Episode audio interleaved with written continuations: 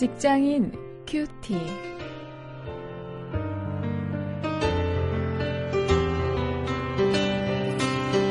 여러분 안녕하십니까? 2월 2일 오늘 창세기 35장 1절부터 7절까지 말씀을 가지고 나의 가는 길에서 함께 하시는 하나님 이런 제목으로 함께 말씀을 묵상하시겠습니다.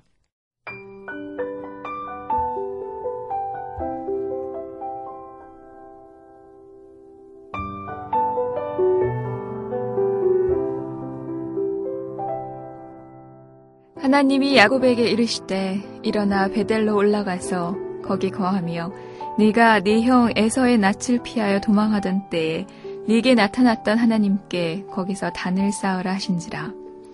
야곱이 이에 자기 집 사람과 자기와 함께한 모든 자에게 이르되 너희 중에 이방 신상을 버리고 자신을 정결케 하고 의복을 바꾸라. 우리가 일어나 베델로 올라가자. 나의 환난 날에 내게 응답하시며 나의 가는 길에서 나와 함께 하신 하나님께 내가 거기서 단을 쌓으려 하노라. 하매 그들이 자기 손에 있는 모든 이방 신상과 자기 귀에 있는 고리를 야곱에게 주는지라. 야곱이 그것들을 세겜 근처 상수리 나무 아래 묻고 그들이 발행하였으나 하나님이 그 사면 고울들로 크게 두려워하게 하시는 고로 야곱의 아들들을 추격하는 자가 없었더라.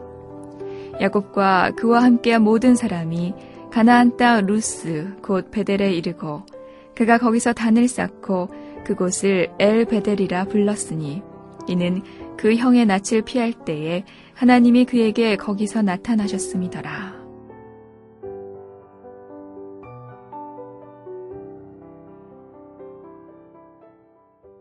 어제도 우리가 말씀 나눈 대로 우리 인생에는 위기가 있기 마련입니다. 문제가 있기 마련입니다.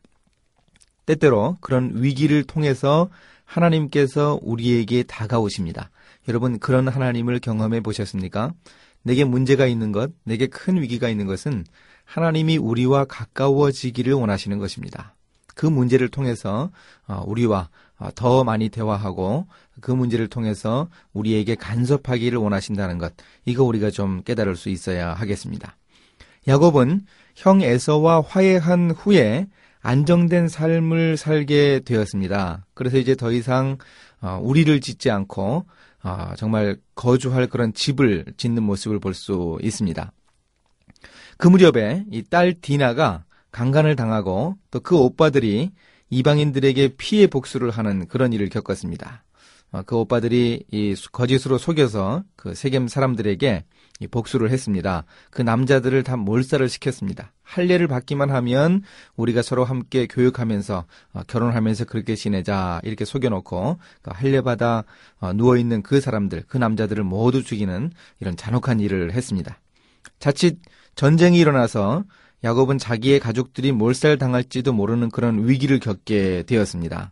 이런 위기 가운데 바로 하나님이 야곱에게 다가오셨습니다. 오늘 본문 1절을 보면 하나님이 야곱에게 말씀하셨습니다. 일어나 베델로 올라가라 그러십니다. 이 베델이 어디입니까? 베델은 이전에 야곱이 인생의 큰 위기를 겪으면서 도망칠 때 하나님이 그 야곱을 만나시고 언약을 주셨던 장소입니다. 아, 창세기 28장에 나오지요. 그 하늘까지 사다리가 연결되어 있고 천사들이 오르락 내리락 하면서 그 하나님이 그 위에서 말씀을 하셨습니다. 아브라함에게 주셨던 또 이삭에게 주셨던 그 언약의 말씀을 이 야곱에게도 주셨지요. 그 하나님, 그 언약의 하나님을 기억하라고 하나님이 말씀하십니다. 그렇다면 과연 우리가 기억해야 할 베델은 과연 어디인가 한번 좀 생각해 보시죠. 이제 2절부터 7절에 보면 하나님께 단을 쌓고 하나님께 다시금 헌신하는 야곱의 모습을 볼 수 있습니다.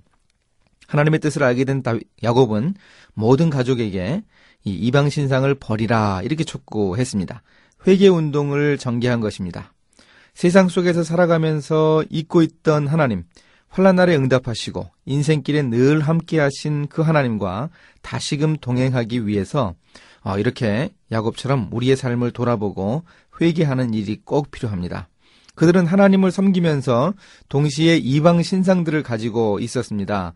그 주변의 사람들이 믿고 있던 그 신상들, 그 신상에 절하면서 그들에게 복을 빌었습니다. 하나님을 섬기면서 동시에 그 일을 했습니다.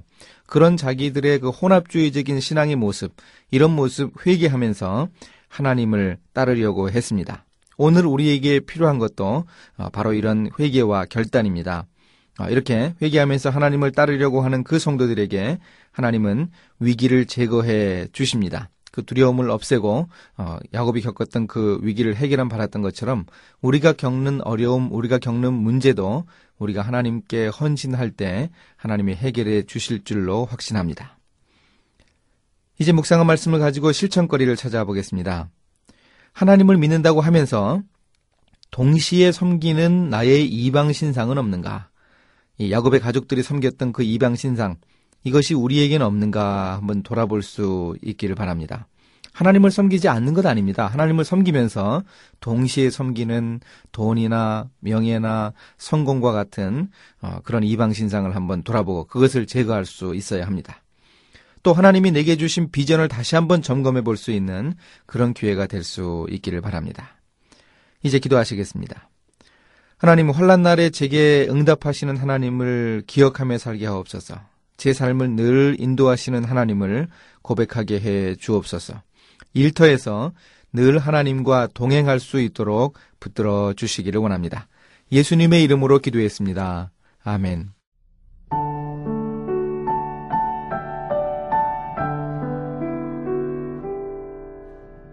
1942년에 미국 보스턴의 한 나이트클럽에서 일어난 큰 화재로 493명이 죽고 200여 명만이 구조되었습니다. 그 후 에릭 린드만이라는 정신과 의사가 그 화재 속에서 구출된 사람 100명을 조사 연구한 결과를 발표했습니다. 그런데 그 결과가 참 고무적이에요. 죽을 뻔한 위기를 통과한 사람들의 85%가 화재를 오히려 인생을 새 출발하는 기회로 삼았다는 점이죠.